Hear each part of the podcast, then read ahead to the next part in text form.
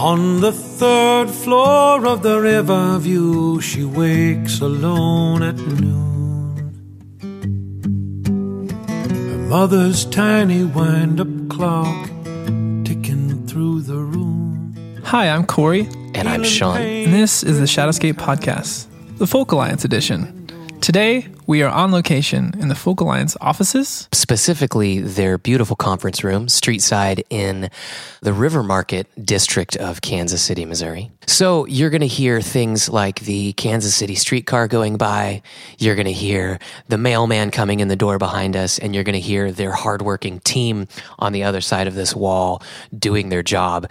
And that's just going to be all part of the podcast experience today. What's nice is I actually used to live across the street, so I feel very at home. Yep. But I didn't really like that apartment, so I don't know if it's a good memory or a bad memory. but anyway, today we have a very special guest. It is the executive director of all things Folk Alliance, the, the wizard himself, Aengus Finnan. Hello. How are you? I'm doing great. So you have been uh, known around Folk Alliance as the nicest guy anyone's ever met. I have my moments. Yeah. me. Is it is it all just you putting on a good face, or are you do you do you think you're a nice guy? um, well, I've been, I've been, when people ask where I'm from, once I say a few words that clearly don't fit into the Midwest, and I let them know I'm from Canada, then they say, "Oh, well, that's why you're so nice." So there is sort of a Canadian character to it. It's kind of.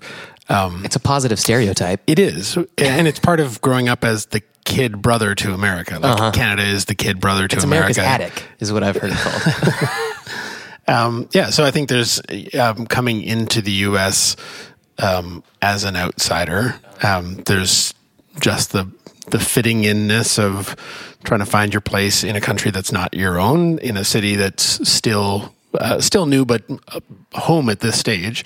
Um, so there's part of that character, and then there's just uh, the diplomatic nature of Canadians, Right. And um, Why do you and think I guess that I'm, is? Why why are all Canadians? I, I have never met anything but a nice Canadian. Well, Canada doesn't have a hold on, you know, being nice or nicer.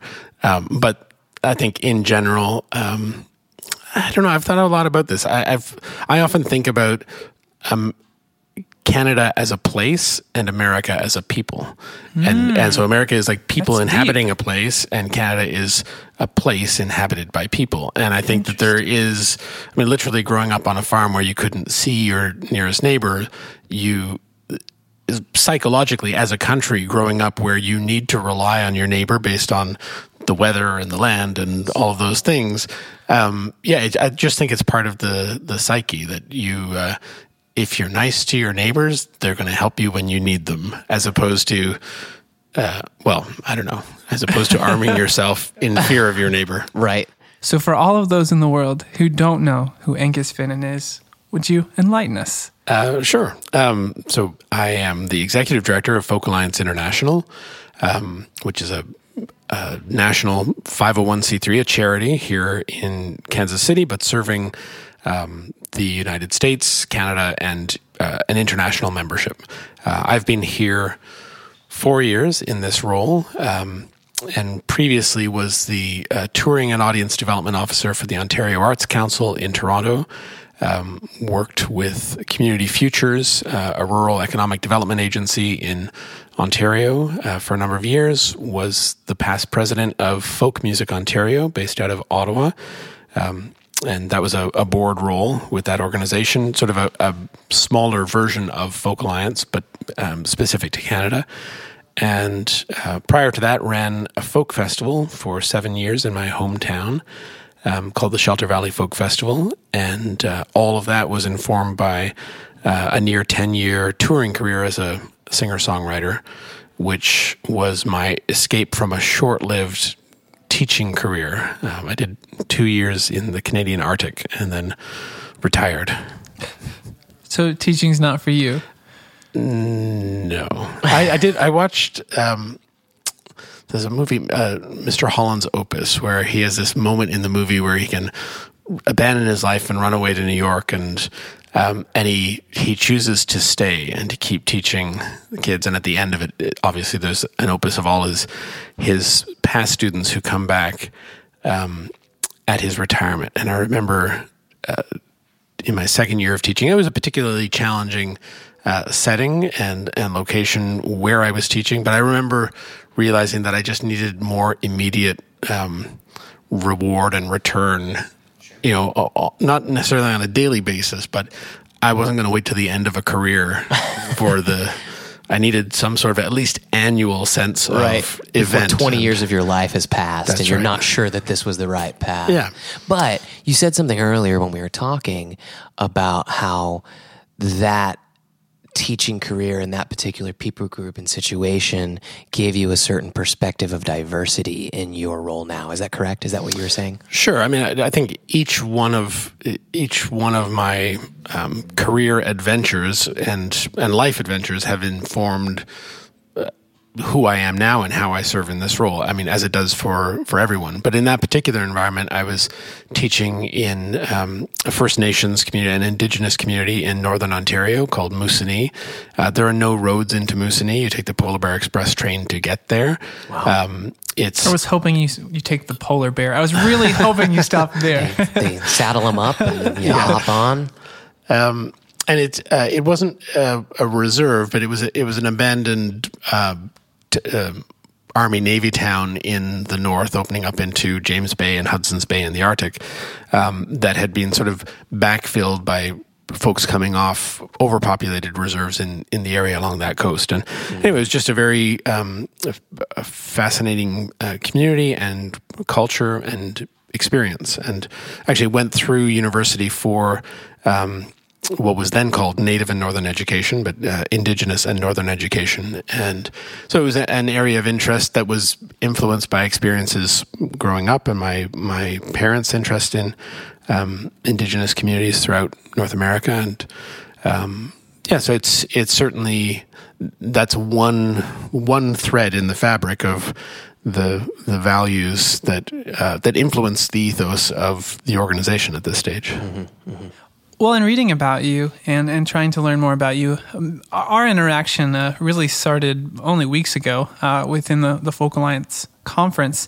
And uh, so we, we, you know, we've been trying to do some research and kind of dig into who you are. And it seems that you're extremely highly educated, at least comparatively to guys like ourselves. College dropout songwriters. very educated, very um, kind of. You, you, it seems like you spent a little bit of time in school. Um, and, in talking to you, you telling us about your parents being um, actors, and I'm just I'm just curious, knowing you now and seeing you know hearing your music and, and knowing what you do within the folk community, how teaching ever even really happened. It was was that maybe a career path you were thinking before all this music happened? Uh, it, it was, and I mean, I don't think of myself as highly educated. Um, I was a terrible student. Um, I grew up on a farm. There were ten in my grade eight class.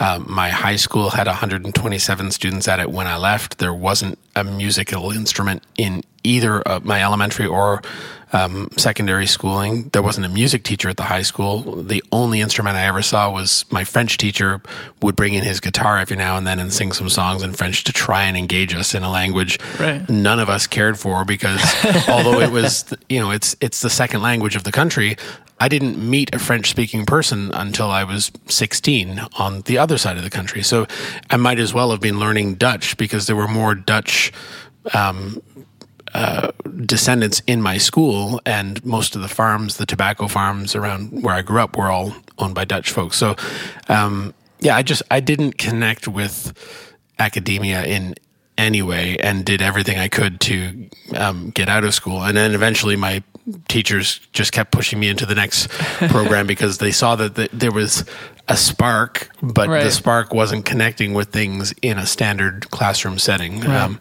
and I mean, that includes starting university in archaeology, mostly because I like Greek myths and I wanted to dig stuff up, and then dropping out of archaeology because I realized I wasn't going to get to dig stuff up anytime soon, and going into drama therapy, you know, a highly employable career, which um, in through drama therapy, um, working with uh, with students in that program, I was drawn to uh, to teaching, but um, but didn't want to teach in a regular school system, and uh, went through a program for that uh, northern teaching experience. Very interesting. But all of it was in spite of the education that I received. Really, I mean, I had amazing teachers and uh, moments and, and classes, but again, it was just kind of harvesting um, the little gems throughout that experience, as opposed to some epic academic, right. you know, background. Right. I, I, believe it's time that we invent the website Wikipedia, in my words, and we find the people who wrote the Wikipedia and the people who the Wikipedia is about and let them edit their own Wikipedia. Do, you do like little pop up bubbles that you can click on. Here's what Aengus Finnan has to say about his, his education. Not really. that's very that's that's awesome. Um, so you went from being a teacher and you threw yourself into being a touring artist. When you were a teacher, were you making music at that point? Um, I had I had been playing music for a few years at at university, but I mean to be very honest, um, in Montreal when I was um, studying theater, there was a particular pub called Hurley's. First, the Old Dublin, and then Hurley's um, that I would go to with some friends, and uh, they had great beer on tap, but they also had great music and uh, li- and live music. So th- seeing live music was always you know an, an interest, and it wasn't always folk music, and it still isn't always folk music.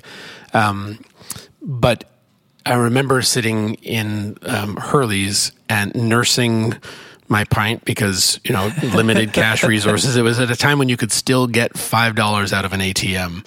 Um, wow! I remember because there was one time when there was seven dollars in the account, and I could still get out five. um, I've been but, there too. Yeah, and I remember sitting there with nursing that pint, listening to these songs that I knew and loved.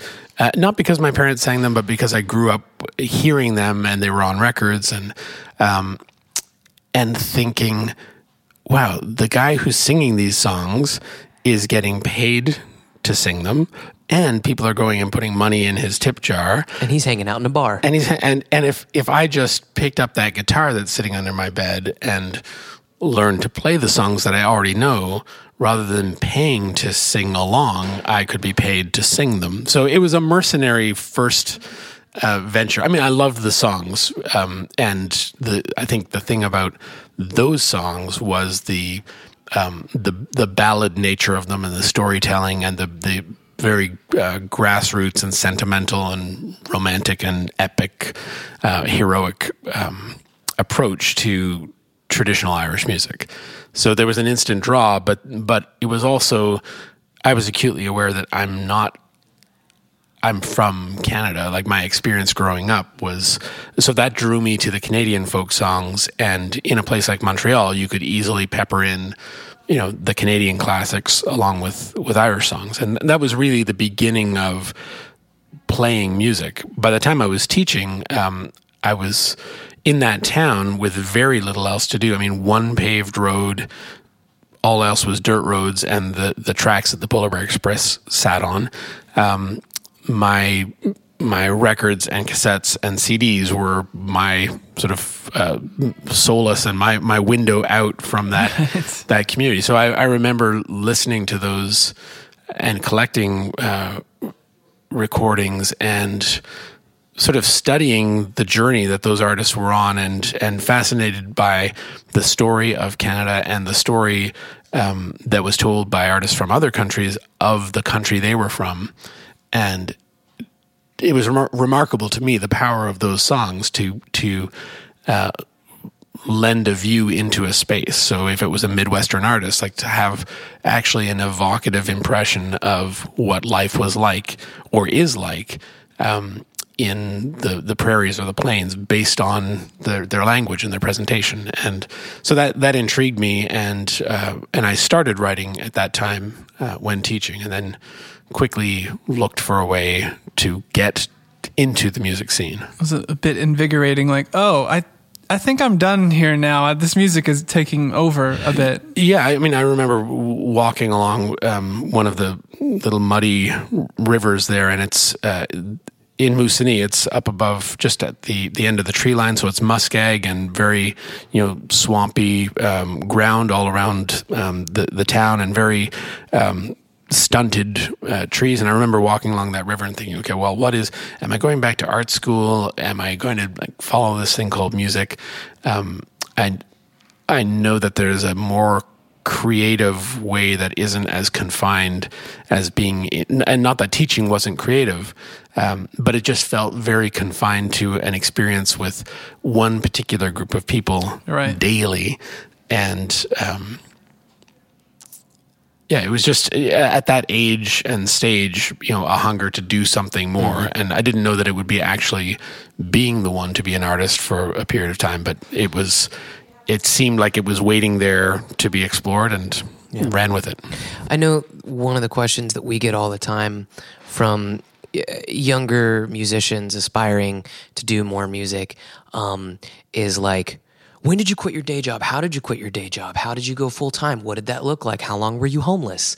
You know, like, like, and and for me it's such a it's such an ethereal answer i don't really know it was it was an it was a difficult transition but a natural one at the same time what what did that transition look like for you did you just have a part-time job quit a part-time job live in your car go on the road get taken out by a bigger artist what what what did that transition look like for you Um, it, well, it looked like leaving that that job at the end of the school year, um, and deciding not to come back, and having already planned to spend the summer um, off between a teaching year. so you had a bit of a nest egg built up Yeah, and I, I just thought I'll of. take the you know that summer and and go out to see some folk festivals and. Um, I, I remember going to one and sitting up. eh, Interestingly, one of the bands that I wanted to see uh, from Ontario was playing at a festival, and their kids showcased at Folk Alliance this year. Um, so it's. Uh, but I remember going to see that that band and sitting um, at, in the amphitheater watching them and having this moment where I realized I never want to sit in the audience again. And I want to run a folk festival or be on stage at a folk festival or do something with this. But buying a ticket to come in and sit and watch, like there was, there was an energy that wasn't being tapped into. yeah, it and lights a fire inside your chest Yep, I, I feel that every time i'm at folk alliance absolutely Honestly, every time I see a show, I almost, by the time, it can be my favorite artist. 45 minutes in, I am miserable that I'm not playing a show right then. Yeah. It's like, I love you guys, but man, this really makes me want to just jump on stage and pick up a guitar and jam. yeah. Do you think for you, it took, it was a, it was a matter of courage or was it just a matter of excitement and like nothing's going to stop me now? or desperation i have no choice um it didn't feel courageous. It didn't feel desperate, and it didn't feel whatever the second item was you mentioned. whatever you Um, said It, it was more of a conviction. It, it was more. I have to figure out something to do. I know I can do this. I know I care about the musical format. I know I have enough artistic critical eye on other things that I can you know apply that to my own work and create something that I think I'll be proud of and will be uh, inspiring for others. So it just felt like all of the components are there, and if I work and harness this, I can do something with it. I had no idea what the potential end product or end result of or or career would be, but I I just dream big and scale back as reality required and never imagined that it wouldn't be a success. No, that's awesome. And so you spent when whenever you quit your job, did you just live on the road pretty much? Um, I mean, in the beginning, I was just based regionally. So I was in southern Ontario, uh, about an hour and a half east of Toronto, and I would drive. I would drive six hours to an open stage if it meant auditioning for a festival. Um, and sometimes did that and showed up and sang my two songs, won the slot at their festival, only to have them realize that I wasn't from there, and they were incredulous that someone had driven six hours to do two songs. so they said, "Well, you know, normally it's for local people, but you did win and you did drive six hours, so we'll give you a slot anyway." And it was just really like building at that level, just going anywhere I could to share the work, learn, see what other artists were doing, um, and and part of that was discovering Folk Alliance and, and coming into Folk Alliance as as an artist uh, for a number of years with no intention or idea or ambition to do anything other than be an artist. And that that was going to be one of my big questions. I was talking to Corey about this just up the street in Quay Coffee. Was how do you go from being a regional folk songwriter to being the uh, the day to day top person, uh, you know, at at the Folk Alliance International. Because I know for me, when you when you go from not knowing what Folk Alliance is and not and it not being in your life to it being in your life, it comes crashing in. It comes crashing in. What what did that look like for you? Um, well, I mean, it wasn't a leap from regional to running. Sure, there's I mean, a transition. It, it, went from regional to um, national touring artist to international touring artist to you know multiple records, producing um, some uh, compilation CD projects, getting involved. You know, in those touring days, most of those touring engagements came from Folk Alliance, from okay. coming, building relationships, uh, showcasing at the regional conferences. Uh, I did one showcase, one official showcase at Folk Alliance in in my full time touring career. Um, so it, but to me, it was about tapping into the community and realizing that this place was where everyone gathered, where there was no better way to connect with all of the people who, no matter where I was going to go in North America, mm-hmm knew what the scene was in that place. Yeah. And it was really mining those relationships and seeing where there was interest and then just going to where that interest was. So right. literally if somebody was interested in California, well, I'm going to route a tour through California and talk to them well in advance and find other house concerts and then go back there again and go back there again. Mm-hmm. Um, and to do that in multiple places. So at a certain point, it went from being a touring, a regional touring artist with a home base to um, to living primarily on the road and being out three months at a time, and mm-hmm. and really that was the full time uh, touring career. And and during during all of those years, you know, you go to you get booked to play at a festival. You've got half an hour on the main stage, and maybe you've got one side stage during the day. During a three day festival,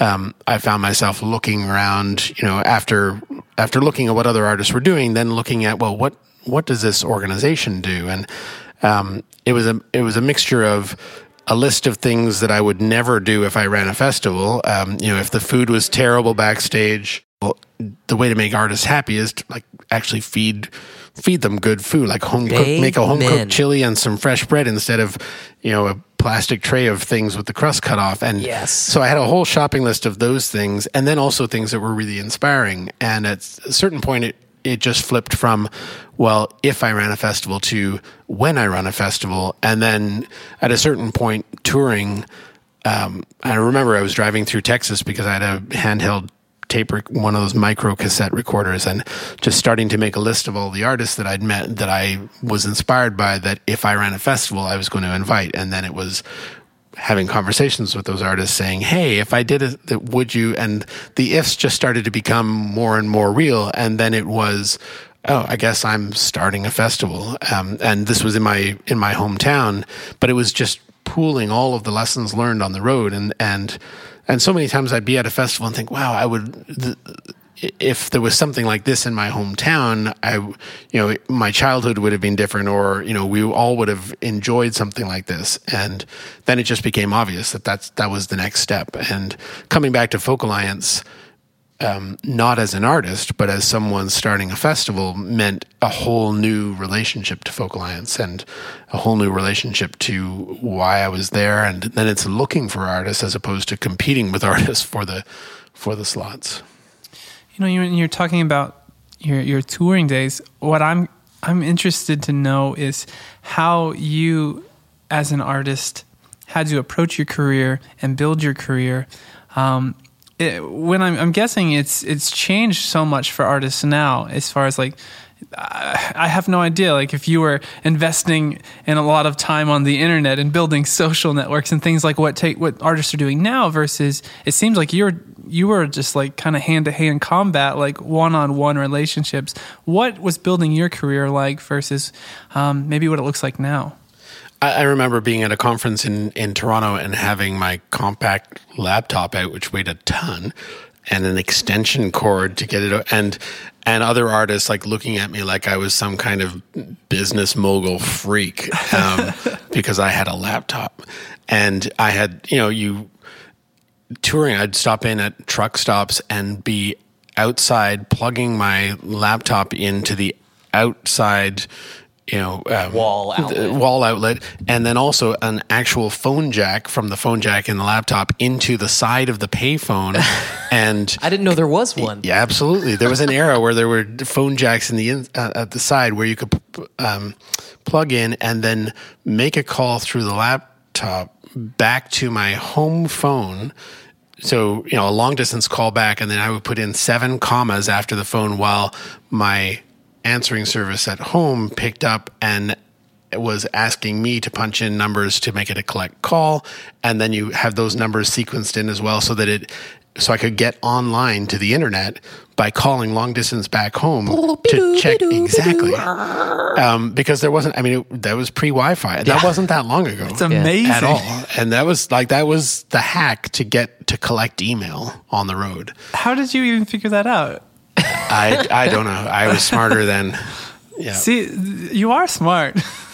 you might have said you're a bad student or didn't like education, but I've literally never heard anyone ever do that. And I- ever. I try my best not to be one of those like grumpy old men that's like, kids in high school today will never, but kids in high school today will never have to jump through that hurdle to tour on the road and email and communicate. And I was doing like all posters, all promo, all tickets. My um, goodness. w- using Word, like just dropping things in, figuring out how to like sweet like 3D art, word art. absolutely. Do you remember word art? Oh yeah. Oh I've yeah. copies Did of the Clippy help you? Yeah, absolutely.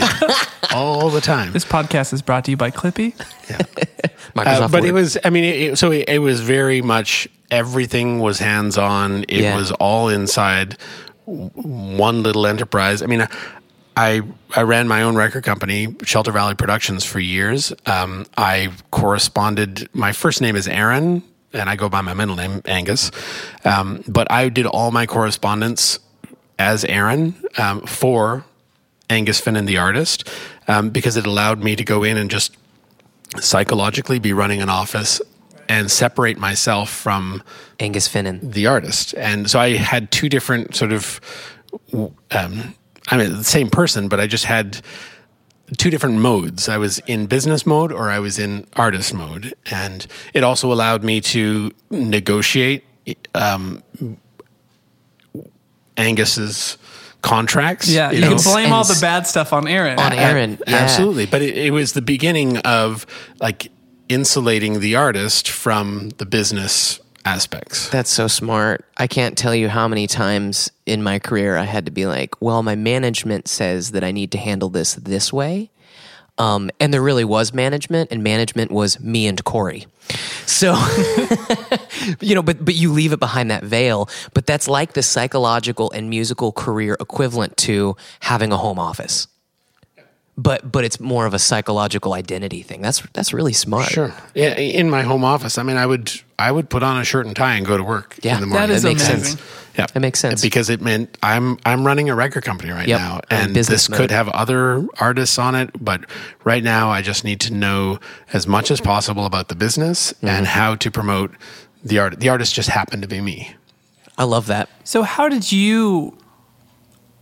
I guess ask this question all the time. How did you learn what you know? How do you know what you know? And people always because you'll you'll sit down with an artist and you'll say, "Well, here's here's six ideas that I don't feel like you're trying, and I really think they could help you." And they're like, "Well, how the heck did you know that?" And it's like, "Well, I lived it." But was there a, a point where you were like reading a book, or did you have a mentor? Like, how did this all happen? Where you're like, "I know, I think I know how to run my own record label," or was it a lot of trial and error for you? Um, it's not that there weren't errors, um, but I didn't take a trial and error approach. I just did it and knew it was going to work. I knew that a record company needed a logo, so I designed a logo. I knew it. You know, I wanted an that it needed a name, so I wanted a name that was evocative, that reflected who I was and what I did, that had meaning to me, that I could stand behind. Um, I I don't. I mean, I, I would go to workshops and panels, and you know, I went to Folk Alliance. I went to sit in the front row. If there were festival directors speaking, I went to sit in the front row, knowing that I'm probably not ready to play any of their festivals, but I'm going to study who they are and what makes them tick, so that when I am applying to that festival, I have a sense of the personality of the artistic director, and I'm not just sending in. I don't know if that resulted in any traction. I didn't play a lot of big festivals, so maybe it was, you know, not the right approach, and I should have focused more on building a team. Um, but it was just I went with confidence in the direction I felt would get me to a place where um, I could uh, function in the industry at the highest level, and in doing that, you know, you absorb the terminology, you absorb the ideas, you um, you know certainly with peers, we, there was a whole gang of us who were trying to do that. So you you look at the successes, and I, I learned more from the successes and um, mistakes of others than I did from my own, and I would sort of make decisions based on what I saw was working. Absolutely. Yeah. It's it's interesting if you just sponge up enough and then use your gut and your intuition, Mm-hmm. a lot of things can can move forward. And absolutely I can identify with just seeing what other people are doing and trying to understand what that looks like and what how they, you know, reverse engineer like, okay, I saw them succeed here and they were here. How did they get there? Oh, I, I, they did this, this, and this, and Yep. it's it, it's a lot easier to learn also from other people's mistakes. Yeah, that way you don't have to make them. yeah. Someone else is making them for you. You get to Yeah. watch. Uh, And it's not to say I wasn't without my mistakes, including some epic career um, decisions that were made, you know, mostly in exhaustion. And one of the interesting things looking back is that success um, breeds this external sense that you don't need support. So I think had I been uh, l- less successful, and I use that you know um, modestly, um, or had I not been able to do as many things, the perhaps there would have been more uh, industry um, interest or support to do things. But I think some people sort of hung back that oh that not that I was all doing it, but there was an impression that well somehow my career is being taken care of, Right. Um, and that I must have a team together. And it's like, no, I'm looking for the next step. Right. I want the next step. I don't want to be the one managing everything.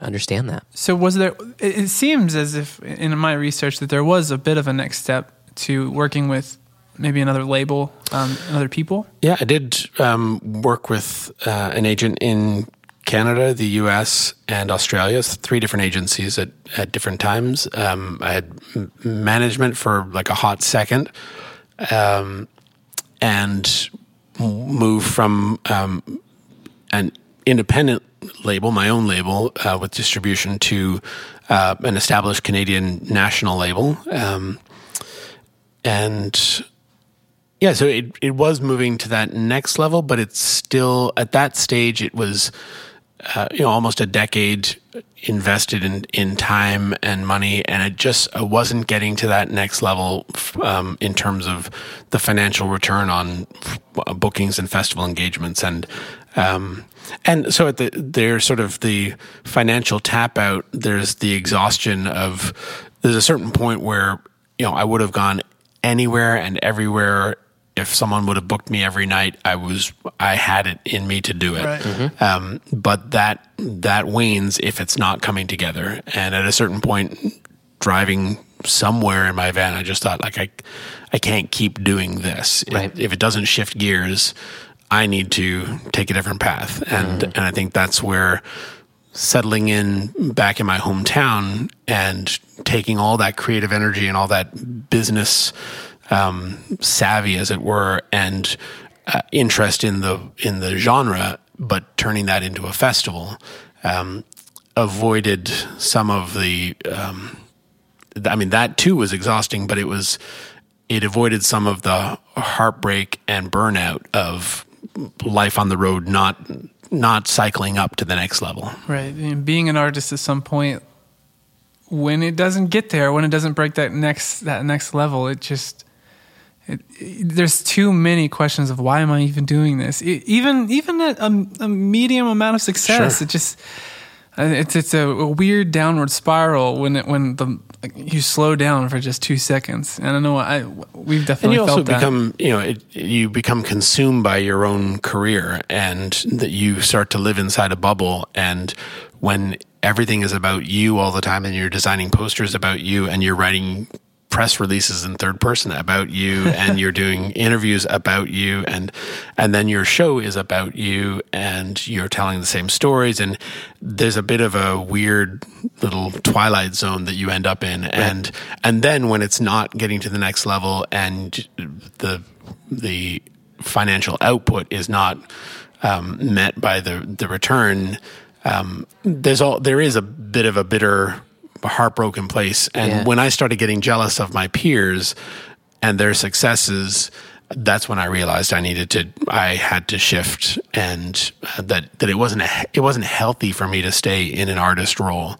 Um, i didn't want to be jealous of my peers. Um, and and running a festival was a way to turn that inside out and actually engage some of the peers that I was jealous of whose work I actually loved and just find a different way into the heart of what I was trying to do all along which was just connect audience with art and the art didn't have to be coming out of me and in fact there's an art form to convening community right. That jealousy turned into celebration. Yeah, the, the, the, yeah, that's the interesting thing is the antidote to that was the opposite of what you're doing as an artist, rather than about you, about you, about you.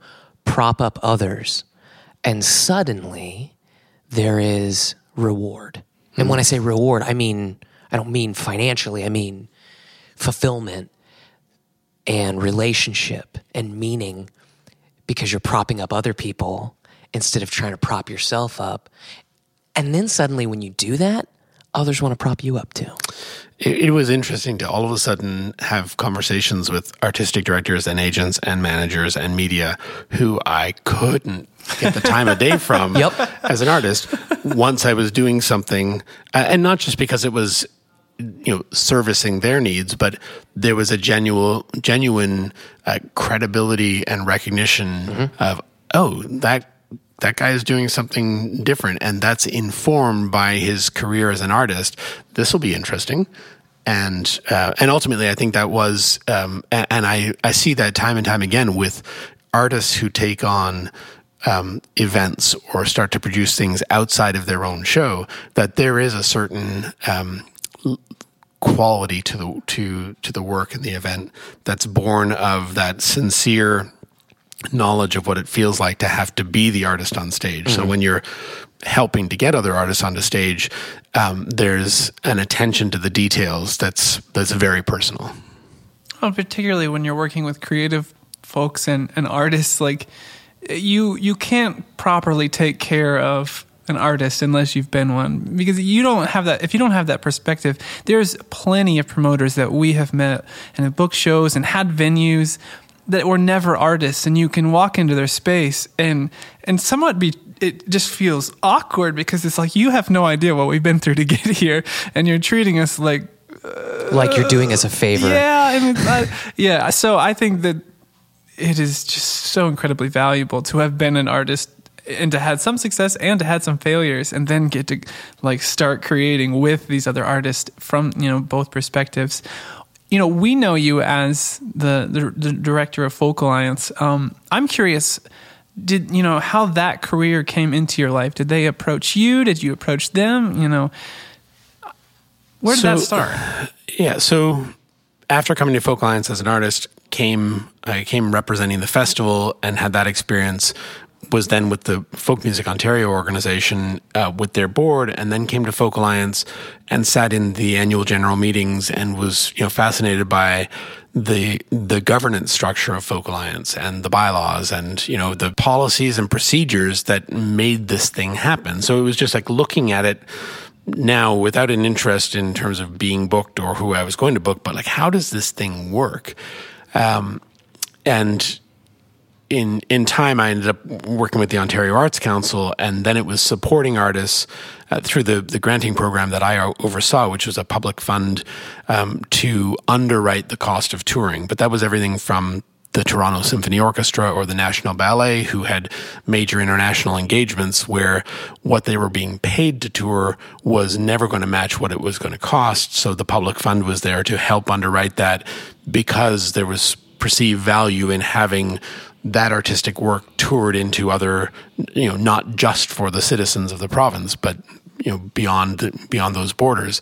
Um, so coming into Folk Alliance then in that role was about um, looking at market development, and and it was in that capacity in Toronto. Uh, six years ago, when Folk Alliance came uh, through Canada last, which it does every um, on average every sixth year. And I was um, on a panel at that conference um, in my role with the Arts Council. And um, after that panel, I think because of a couple of comments uh, made, there were two uh, board members who were at the the door and just took me aside and said, "Hey, do you do you know that the current executive director is planning to retire in a year, and you know it might be something you'd be interested in?" And a couple of hours later, um, was having a drink at, at the bar related to that with the my predecessor, Louis Louis J. Meyers, um, just to talk through that reality in the timeline. I still I'd never thought about it or considered it. It wasn't something that necessarily appealed to me. Um, I had a sense that I might be um, good at that based on running the festival and you know other leadership roles, uh, but it still hadn't really. So that was in February of 2013. Um, I happened to be. I was actually thinking about getting back into music, and r- that spring released a live album that I had recorded ten years before, just to get it. I needed to get it off the bookshelf yeah. and get it out there into the world before I did something new mm-hmm. um, to wrap up that project. So I, I, was doing a mini tour in the U.S. because I couldn't perform in Ontario because I was with a government funder. So there was a conflict of interest there. So I was here um, in the U.S. in the spring of 2013 uh, and made a point to detour and come through Kansas City. And Louis had just moved the office from Memphis to Kansas City. They were just setting up. He and I walked through the Westin. He hadn't done a conference there yet, but we were just, you know, chatting through the the space and dropped into the office. And for me, that was just my method acting, you know, moment of literally driving through the streets of Kansas City to see whether I would like this place. This the good? job hadn't even been posted, and it wasn't my job for the taking. It was um, it, ultimately there was a an executive search firm um, that was used to uh, do a, a, fairly thorough um, call and and screening of candidates from all across North America. Um, I came very late to the process. I think the job was posted in that that summer, um, June or July um, and people applied, and uh, it, I was on a different career path and life path at that time.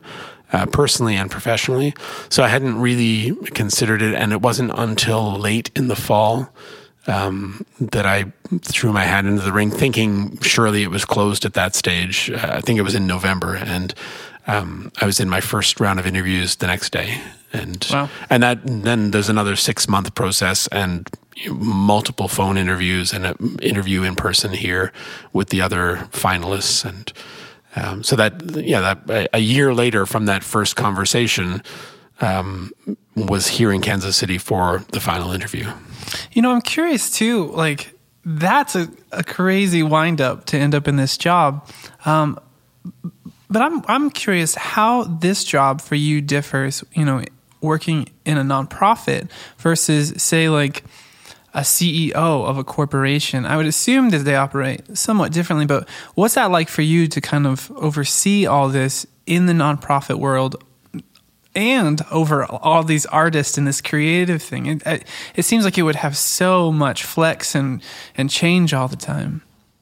I mean, most of most of the venues and concert series and festivals that I played in my touring days were nonprofits um, and you know volunteer run organizations. So I had sort of a really grassroots level appreciation of that these things happen in communities because people care about it and they somehow organize it enough that it stays afloat. Um, and I I grew up you know with plenty of uh, exposure to community level grassroots organizations and you know things that happened for the the betterment of the community that were really driven by individuals and ideals. So none of that was was foreign, but um, running the festival, I mean that that was a nonprofit, and it took us some time to get there. But that was a learning curve on like how do you set up a board, how do you um, how do you um, manage the financials? How do you access public grants? What's required? What's the accountability? So really the, the deep training ground was starting that, that the festival.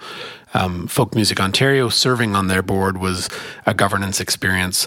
I literally went into my first board meeting um, as a random director um, and was reading the bylaws and there was something happening in the meeting and I just said, you know, well, I don't know, I'm I'm the new guy here, so correct me if I'm wrong, but it says here in the bylaws that we can't do that. And and there was this moment of silence, silence and then it was like oh, shock. Okay. And this crazy policy and procedure junkie that I didn't know was inside me came out and that led to, you know, all in the end running that board and starting a three year process to review and update all of our bylaws and our policies. And so, again, that was just something in the way that I compute things, knew that, well, you can do whatever you want, but it, it has to either be in the bylaws or if it's not, and you want to do it differently, then you go to the section of the bylaws that says how you change the bylaws and you make that change so that what you do and what you say always syncs up. And you can change it, but there's a process for change.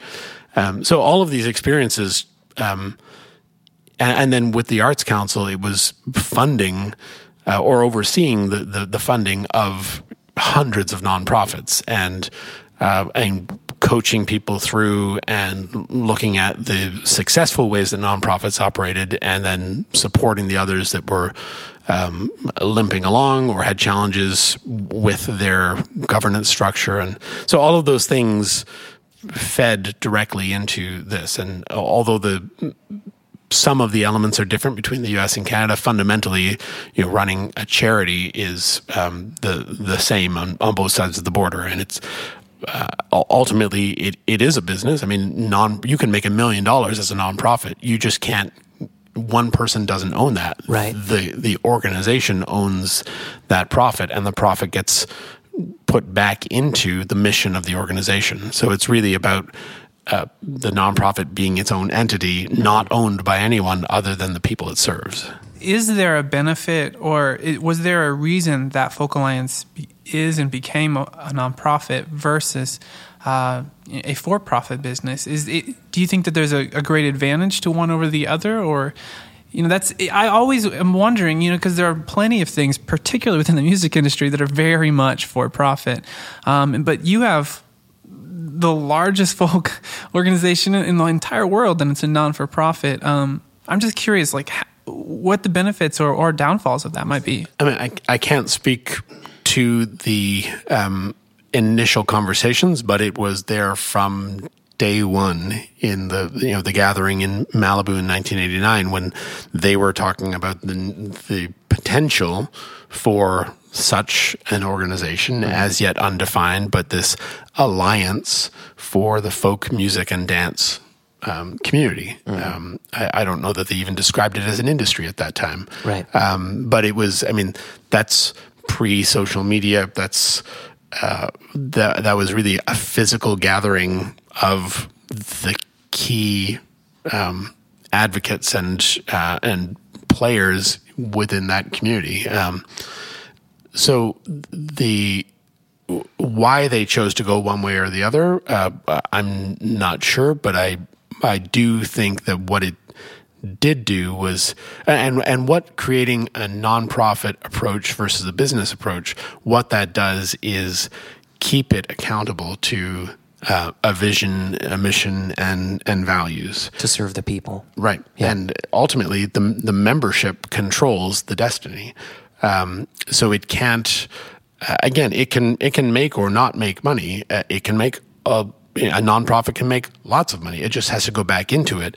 And I think what that does is um, keep the identity. Um, it's not just that it's controlled by the membership through their elected directors who who govern the organization, but I think it, it keeps the general momentum of the organization uh, in sync with the the ebb and flow of of interest and the natural evolution of the community that it's supporting. In a way that if it's uh, in a business structure around I mean I think of that just in terms of even two music festivals one that's nonprofit with a board of directors and one that is uh, a business owned by someone um, I mean you can have the same artists on it you can have the, all of the same um, elements but when your decisions are are driven primarily by um, by the finances versus a charitable mission, Yeah. which includes doing things that may cost you money, but you're doing them. And there are things that we do at Folk Alliance that do not generate revenue, um, that are mission specific.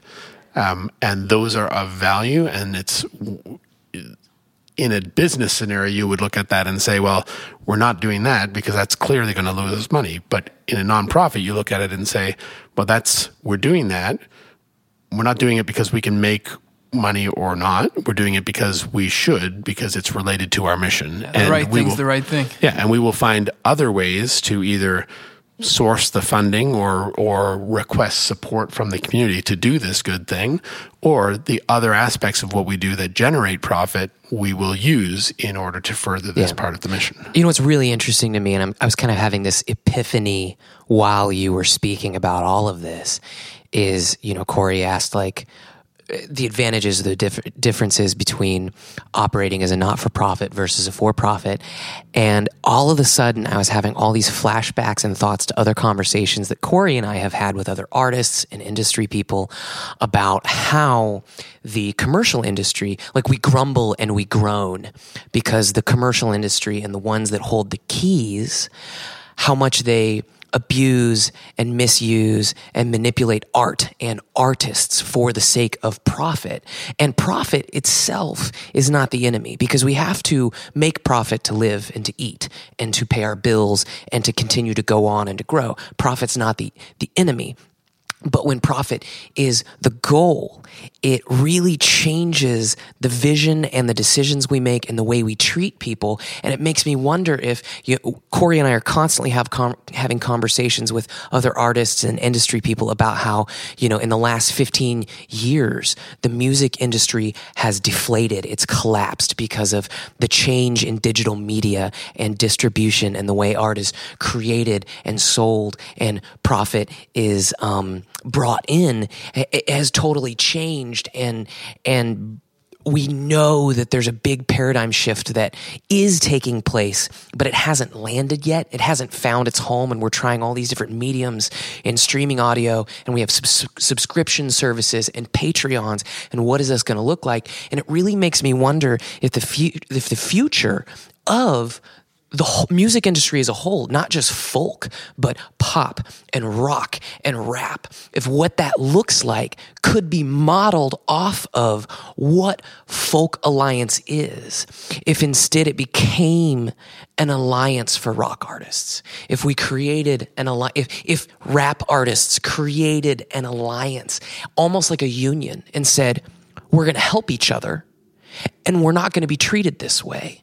And we're going to do things fairly and we're going to prop each other up rather than competing and stabbing and killing and bleeding out. Because that's what it is so many times. You know, if instead we said, what if we could structure things more like the way Folk Alliance has structured things? Because what it was born out of is, and this is what, this is what I saw at the award ceremony. This is what, you know, I've been a part of Folk Alliance in years past and I loved it, but I loved it because of the bohemian and the energy and, and, and the fun experience. But what I saw this year being more, a part of the inner circle and the staff and the way you guys invited us in to um, to help support what you were doing um, is that that beautiful video that you guys played during the awards ceremony really outlined um, the way Folk Alliance came into being was there was a community, and that community was it was not a part of the major music industry for the most part. You had the Dylans and you had the the Denvers, um, but for the most part, there was this whole community of people that were, I wouldn't say neglected, but I would say they were somewhat fringe and on the outer circle, and they needed support. And they were all looking around at each other, saying, "We all need support." Wait a second. We're a community that can prop each other up and be our own support. And as the commercial music industry continues to deflate, I wonder how many more of those are going to be born out of that. How many more coalitions and unions and communities will be born out of this deflation and the abuse that's come from the deflation and the deflation that's come from the abuse? Well, and, and we're not the um, we're not the exclusive um, organization, but certainly, I mean, each of the genres. I mean, from the the Blues Foundation, which is international but based out of Memphis, to the IBMA, the International Bluegrass uh, Musicians Association, uh, to um, to AMA, to um, more boutique and very regionally specific, whether it's um, Acadian music or uh, you know, French Canadian music or I think within the cultural sector in particular, uh, these alliances or um, convening of of people based on community and need and support. Um, it's not that ha- it, that it has always happened, but it, it's there are certainly substantial organizations that are serving um, pools of genres. Uh, it may not, you know, to your point, it may be that at a indie rock level, um, there isn't the same support or, support or organization uh, in place. But certainly, I mean, e- even looking at some of the the larger industry groups that do have similar conferences. Um, and for whom, and it's not to say that a business model can't also I mean, most people don't start, don't go to all of the effort to start a a business version of a music industry association strictly to make nobody looks at it and says, you know what, I'm a classical musician, but you know where the money is is in country music. I'm going to start a country music right. association. Right. Um, you know, they they do it because they genuinely um, they do it because they genuinely connect with. The, the music, they love the community and they see a need. Right. Uh, they may just choose to take a business model because it's, in some instances, if you have an idea and you see the opportunity, it's easier to run with it and set something up and test it out and work with who you want to work. And if it crashes and burns, well, it was your own money and your own fault. And if it mm-hmm. succeeds wildly, well, you reap the rewards of that. Um, and it doesn't mean that you have to erase the good or not have a mission to it. Um, it's just that in a non-profit from the beginning, it's a collective approach to mm-hmm. the success. Mm-hmm for what it's worth too like you talk about you know the deterioration of the music industry uh, in a whole i love it. You know i know like it's it's hard to watch um like the past 50 years how it's changed but i love the fact that there's less money in the system from our viewpoint and that there are I, and I don't mean this because I want everyone to to fail, but I think that there's a real opportunity where I have seen in the past years, like record sales are down, and and you know lots of labels are shutting down, and studios are shutting down, and, and in a sense, that's really like disheartening and discouraging. You're like, oh no, what's happening? But out of that, innovation is being born. No, that's exactly what I'm saying. Right, right. But, is but, but, 30 years ago, people held the keys and you couldn't have them. But now with the deflation, we have a chance to press reset and become something more beautiful Right. as, a, as an industry. Right. Well, I think it's also there's a there's a purification that I don't I don't think is a popular concept. But there's a purification that's happening right now within the music industry that less people are able to make a living making music. And I personally think that's great because I think that our generation there was a there was a sweet spot when we first started touring from like 2008 to 2012 mm-hmm. that you could make a good living touring on the road. Yep. And then like 2014 it started getting hard. Gas prices started going up. You know, it was, it was almost $250 just to fill up our van tank, you know. And that would get you 4 hours, you know, like but there was there was this moment where literally every single band in our hometown that I can think of started touring. Like everyone that had like five songs started touring, went mm-hmm. out, made money. And then in a three year period, everyone Got married, got a job, and went home. because they ran out of, they ran out of money, they ran out of steam and but it there was a purification where those same people, I saw them go home, slow down, start making music and it was the best music they ever made in their entire life. And the only reason they made it was cuz they really loved making Yeah. music. And I I personally think it's a great thing that the industry is going, I don't know what to do, we can't make any money. Because you're starting to see the people who are succeeding you know why? It's because they work really hard and they write really good songs. And I think that I think this that's one of the things that Folk Alliance highlighted for me this year is is in past years I assumed that there was probably a lot of people that came to Folk Alliance who might not have any connections, might just be looking to network, and a lot of people handing out business cards because they just don't know what to do and they're just hoping something sticks. But this year, um, you know, getting deeper into what was going on, I met so many career musicians who were not there just to just to connect. They were there to share and they were there to um, give and but they were there to say like this is what i'm doing.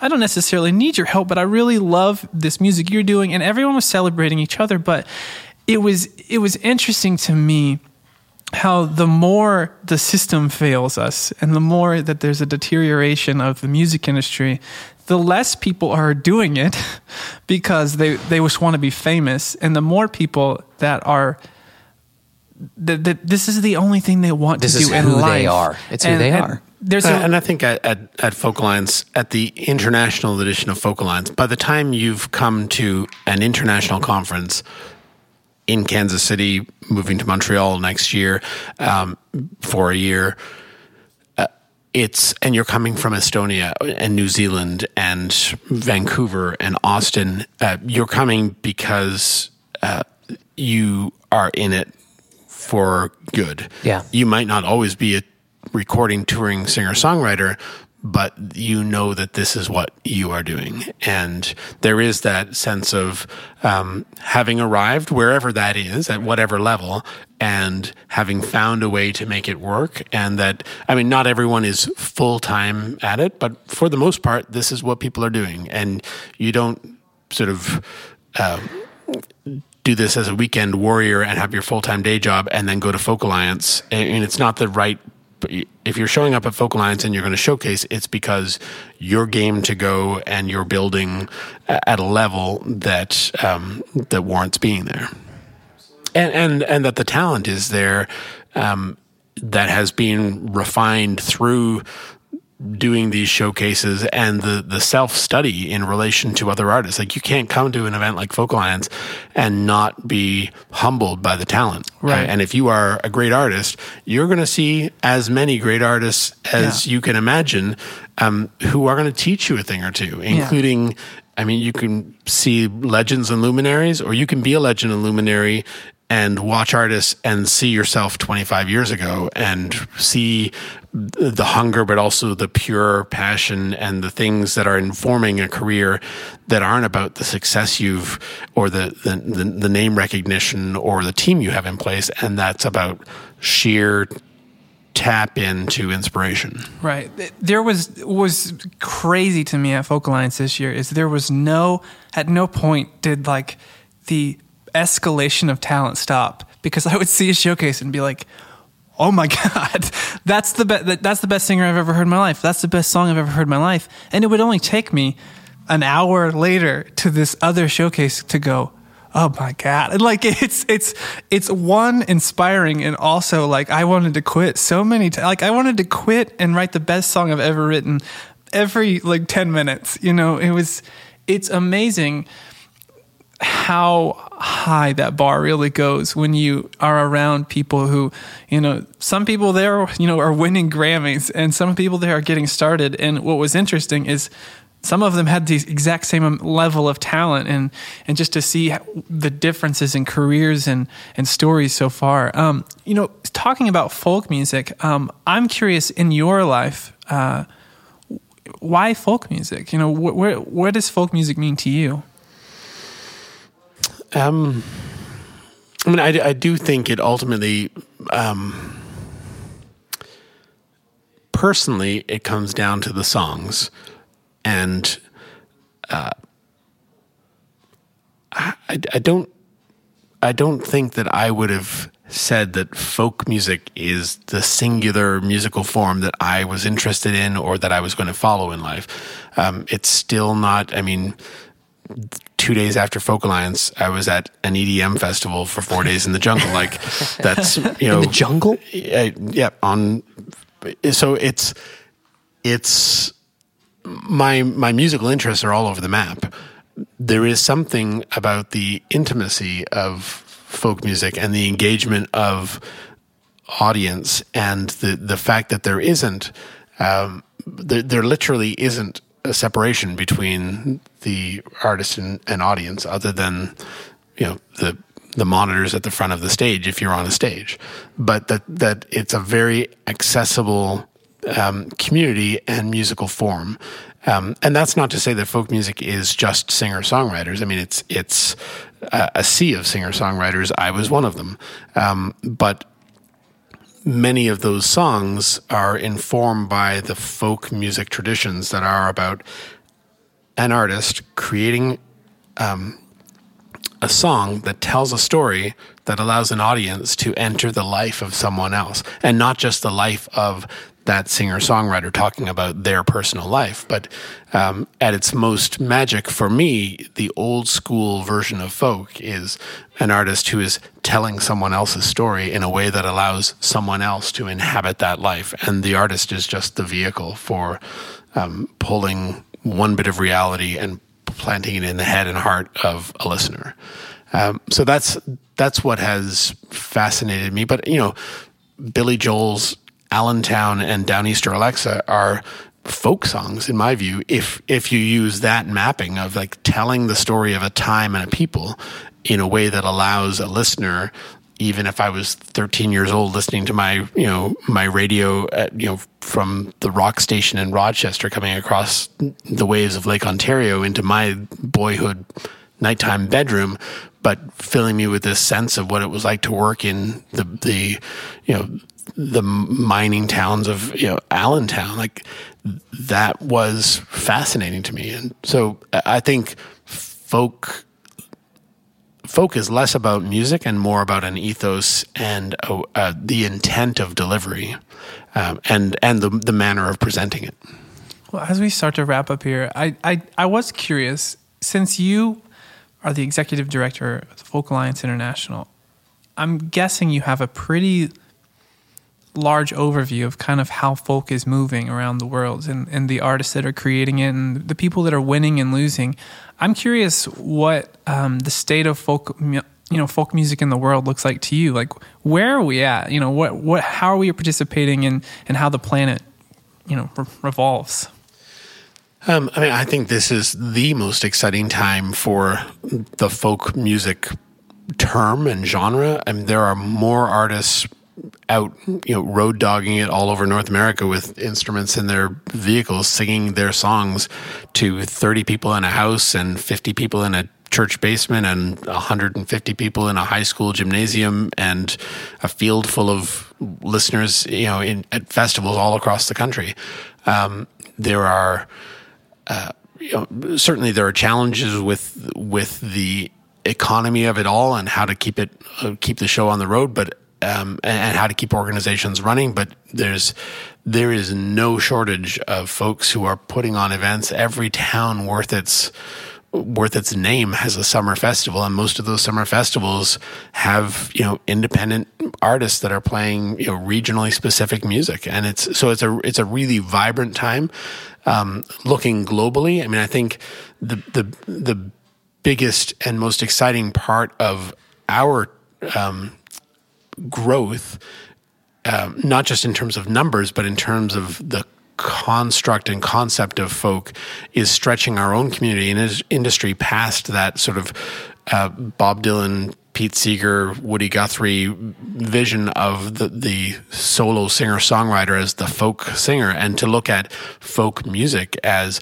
well. The first folk music here in North America was the was the indigenous music. Like that's that was the music of the people, and um, so the term folk relates to different styles of music depending on, on where you are. And under our banner of folk, that is blues and bluegrass and Celtic and Cajun and Appalachian and singer songwriters. Um, you, you know, the, the folk music of Peru is different than the folk music of Japan, is different than the folk music of Estonia. Uh, in Scandinavia, folk music, that term strictly means fiddle music. That is the folk music. Being a singer songwriter in Oslo, you are not a folk. There is no such thing as the folk singer. You're a pop singer if you're a singer songwriter, even if you come over here to Folk Alliance and you're just another curly haired guy with a guitar singing songs that you made up, just like all the other folkies here. So, you know, throughout the world, the term gets used differently. But if we look at it in that truest sense of the music of the people, well, it's it is genuinely um, whatever is happening at a primarily acoustic level in a way that is reflective of the, the culture, the time, and the, and the people of an area. In many instances, it has a more traditional connotation. So, you know, the folk music of Armenia is going to be associated with uh, more traditional attire and uh, traditional dances and sort of the history and the past, as opposed to the contemporary folk um, music that we would um, map over some of our more uh, contemporary artists too. But I think that that's what's exciting too is as an international organization, looking at the the breadth of that term from traditional to contemporary, and then using that in um, in a more uh, contemporary setting like North America, but then to also remind ourselves that, well, here, what is the traditional folk music of all of the people inside North America? And then outside of North America, looking at what is more traditionally folk and saying, well, what's the contemporary folk version in Hungary or Ireland or. Um, yeah, so it's uh, an exciting time. It's been enlightening to me just to even hear that that was the thing. I, I did not grow up around music and I grew up a, a little bit of folk music, but to particularly like like Sean said at the awards ceremony, that's the, that's the most powerful folk alliance experience I've ever had, which I did not go I didn't into. expect. I, I know. I, I was really thought I was thinking. I thought oh, we got to do this. Yeah, this might be the most boring thing we do at Folk Alliance. I had no idea what it was. it floored me. I yeah, I was like cr- walking around with a camera crying half the time. but to see that diversity and to see that like four letters that make up the word folk, those those letters could not be more full and more vibrant and full of just an undeniable amount of life in them. Um, and to just know that, like, you know, I, we all think, at least Midwest kids like us, folk just means Bob Dylan. To to know that that is such a small piece of, of, such a large and extraordinarily long journey that folk has taken, I, I was super enlightening to me. That comes back to what was said in the video at the beginning, the middle, and the end. All groups valued. And that's what Folk Alliance was not only birthed out of, but that's what has romanced me so much about the conference is when you go to the conference, you see that all groups valued. You're not just standing behind one particular or most popular kind of folk music, but you see rooms and stages and panels for every different type of group and art. Um, And I think that speaks to the sincerity of the mission behind Folk Alliance. All groups valued. Yeah. It I mean it is a bold mission and it is an exhausting mission, but it is um, I mean utterly um, exciting and enthralling to consider how much potential there is. I mean, even just inside Kansas City or any city for that matter, it doesn't have to be about the full time touring artist. I mean, folk music includes like what is the music that's happening down at the Croatian cultural center you know and and where does that appear inside the music community you know the the the bar scene music community well it doesn't but it's it is part of the musical ecology.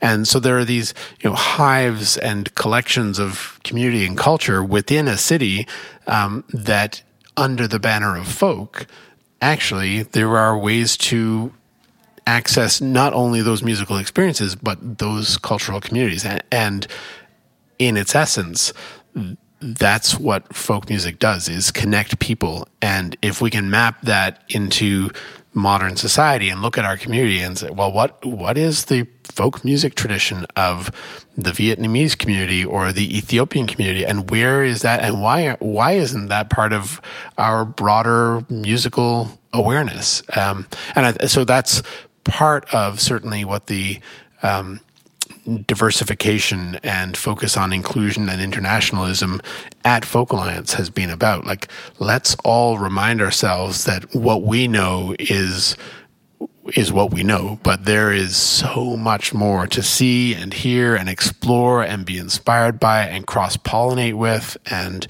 um, you know, that's the way, you know, once you sit artists down from two different countries that see, you know, see a spark in what each other is doing, that's you don't need an agent and a manager to go and tour in you know Hungary. You just need to fall in love with another artist's work and have them dig you, and then all of a sudden they're opening for you and you're opening for them, and that's the beginning. Like more more gets done at that level, which is ultimately about building friendships and relationships. And when you do that across languages and borders, well, then it's not just a country; it's a place where your friend lives that you toured once, and you have these memories, and and then it becomes a personalized place for you as an individual. And when you're an artist doing that, then you're coming back to your Midwestern town or whatever city you're in, and you become the conduit to share a personal view of that place and that people. And if that's what folk music is able to do, amazing. Sign me up for the next decade. Like, yeah, it's such a beautiful grassroots, but like functional and efficient version of industry. You know what I mean? Like, like just uh, rather than I need a booking agent and I need this and I need that, meet someone whose music you dig, who's somewhere that you're not, care about them, and and work together. It's beautiful. I, I, I was just really encouraged by a, an organization um, that was willing to take on something so broad and to really, in my view, play so much more of a legacy game than just a short term. Like, how can we, particularly just getting so far beyond just traditional American folk or just the folk that we know, but to to to know how hard it's going to be to include everyone, but knowing that that willingness to include everyone and all things folk is really going to bring the color that has really maybe never existed in our broad sense of what folk is. And, and, we're in an interesting time too, because now we have the availability to actually share those things. And, and with technology and with, you know, the internet, like we, you have a real chance for this, this thing that might have been a hundred year goal to become a 35 year goal and to be able to include all these people and to, it's really exciting, you know, to think about what if we start as Sean and I are singer songwriters, but what if what would happen and what would change in us if we actually started to see and have some illumination to what, like you said, what Vietnamese folk is or what folk and all these other like what is that going to do to the world of of you know, folkies or singer songwriters or anybody to actually have more access to all these different cultures and these different ideas and what matters to them, um, not only just from a creative musical standpoint, um, but you know, Martyn Joseph, after he won his award, um, spoke so highly to the importance that us as songwriters have in this time in in the political landscape that we're in and in the world landscape that we're in we have an opportunity to speak truths and to change culture uh, for the better and to love deeper and to and to be informed on how we're affecting other people and what those relationships are like. And it's just such it's i feel like we I'm and I'm so thankful for this, but we're getting to view into an organization who has taken a 30 year run to get to a point where I feel like we're kind of at a starting point again. Like a rebirth of of folk just seems like imminent, and it seems like I'm just so jazzed because I don't know anything about this broader worldview of folk. Nothing. You know, maybe what I've caught off documentaries and TV and what I've caught from the few folk alliances I've been at, but you know, just even sitting in this podcast and hearing you talk about, you know, countries that I didn't even think, oh yeah, they probably like I didn't think Vietnam had folk music. Music but is everywhere. Why? but why did I think that? And and for just that small illumination, like has got me so jazzed. And so I just can't imagine the depth that we're going to get to go. And um, I'm just really excited for all that you guys are doing. Um, and speaking of what you're doing, can you tell us a little bit about what Folk Alliance looks like next year and how people can kind of get involved with that? Sure. So we're we're headed to Montreal in um, in February, February thirteenth to the seventeenth, um, two thousand nineteen. Um, it's the Canadian edition. So I mean, it's the same. It's the same event. It's the same basic structure. It just happens to take place in Montreal. Um, not unlike when it moved more frequently around the U.S. And one year it would be in Nashville, and then it would be in San Diego, and it would be in Cleveland, and the, the flavor of the conference changed based on what city it was in. So uh, we just do that move less frequently now. Um, Montreal uh, is a, a, a, special city. Um, it's in a French province, but it's a completely bilingual city. Um, the hotel that we're going into has done a complete um, renovation, and this is one of the the, Grand Dame like earliest uh, hotels, the old school stone uh, wall sort of um, regal fortress type hotel. Um, and, has a very commanding presence and, and, historical significance in the in the city.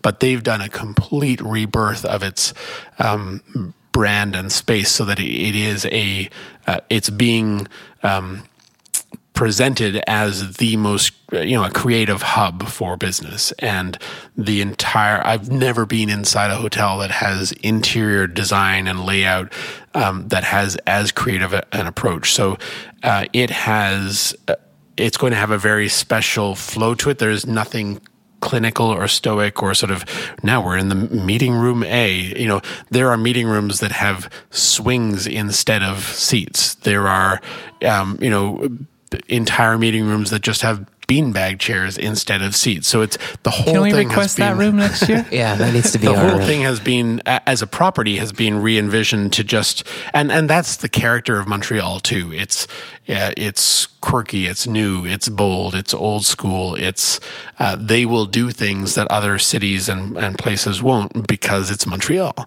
Um, it also happens to be uh, the 50th anniversary for that hotel of John Lennon and Yoko Ono having their bed in in that hotel. No way, it's Uh, that one? th- With the that's photo? one. The That's infamous the photo. one. Um, Where they had their protest as a bed in and did all of their press releases Yeah. out of that room, and where they wrote the song Give Peace a Chance. So there's a significance that relates directly to the folk music community um, that we will tap into. Um, the theme is the spirit of creativity. Uh, so we'll be looking. Whereas this year we were celebrating our 30th. I mean, that that was the theme, looking back and sort of exploring and celebrating the community. Um, this coming edition will be uh, a deep dive into a more esoteric view. Uh, so it's not that we won't have industry components to it as well, but we will be looking at you know what what is art? Where does inspiration come from? What what does true collaboration look and feel like? Um, it, it will you know include speakers and guests and all sorts of um, approaches to looking at the creative process that will be uh, a little more adventurous than and now we have five panelists talking about you know the creative process. Uh, so we're going to take a bit of an undone conference approach and and kind of shake up the the model a bit, which um, I think is is exciting. And uh, it's not just that conferences fall into it's it's easy to do a conference. You you know have your panels you have your exhibit hall you there's a format and whether it's folk music or it's dental hygiene or it's the dairy association you know that you can run a conference in a certain way. So um, it's not that that conference model is done but it's this is a time to hit refresh and have some fun with it and see if we can't play out some of those successes into a continued refresh in future years. And um, you know, there's we're not throwing the entire structure out, but we're going to take some risks. Yeah, it's getting a little liquid instead of so solid. Yep, exactly. That's awesome. Kind of embracing maybe the hotel's ideas too. The hotel's idea also just you know literally being in a city where people are going to hear a language that isn't their language, and you know it, it the Canadian editions certainly draw more Canadian uh, industry artists and and buyers, um, and it also brings in a lot more international. Um, Montreal, there you know direct flights in from Tokyo and Paris and Stockholm, and uh, so there's there's a way for the international community to mainline into our event um, in a way that's a, a little uh, different in inside the U.S. depending on where we are. Um, so the the demographic composition shifts a bit, and that's part of the excitement also. Well, as we wrap up, how can we find out more about Folk Alliance and find out more about you? Just this is a good opportunity. Just anything you want to plug, this is the spot to do it. Sure. Uh, I mean, there's lots more to Folk Alliance than the conference itself, um, but that's a whole other story. Uh, folk.org is the easiest way to um, to see the archive of all of the the videos that have been created about the organization, about our um, lifetime achievement award recipients, uh, to learn more about the the festival we run, the music camp we run, some of the outreach and, and advocacy activities, um, some of the the resources that um, both members and the public can access um, that don't necessarily have to have anything to do with attending our conference that are just music industry resources, and then certainly all of the uh, relevant details about the upcoming conferences. And um, as for me, you know, out there somewhere in the ether, there are some songs online. Um, one day I'll get back to singing. you and me both. Yeah, we'll we'll all come. We'll all do it at the same time. Good times. Um, well, I have one last question for you. It's a question we ask everybody. But in your opinion, greatest record of all time, greatest record. So it's not a song. Um, for personal reasons, I would say, as it relates to um, just the depth of songwriting and sort of an album that arrests me, um, it would be From Freshwater by Stan Rogers, which was released posthumously. But um, yeah, it's a it's a remarkable knowing that it was that it was recorded just before he died tragically, um, and the he was in his early 30s, and just to have that snapshot of work that is the next level of of depth as a as a songsmith. Uh, it's a it's a remarkable piece. It brings me to tears. I have to add that to our listen to Yeah. list. no, I haven't. I haven't heard it, so I'm, I'm Yeah. really excited. Yeah, it's it's his Great Lakes album. So it's uh, he was. I mean, he, he wrote about Canada in general um, and had thematic albums, and this one is the the one that focused on the province that I'm from, so the lakes that I'm most familiar with. But it's his uh, from from freshwater. Okay, amazing. Cool. Well, thank you so much for spending time with us. My pleasure. You're such a nice dude. when I first heard your name and your title, I pictured someone completely different. You're a very kind and generous human being. We appreciate that. My pleasure. Well, from the offices at the Folk Alliance International, I am Corey. And I am Sean. Thanks for listening to the Shadowscape podcast. We'll see you next time.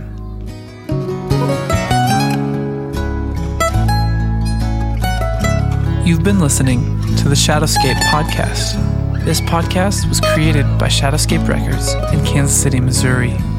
For more information, check us out online at shadowscaperecords.com. You can also find us at facebook.com slash shadowscape records, Instagram at shadowscape records, and Twitter at shadowscape jams.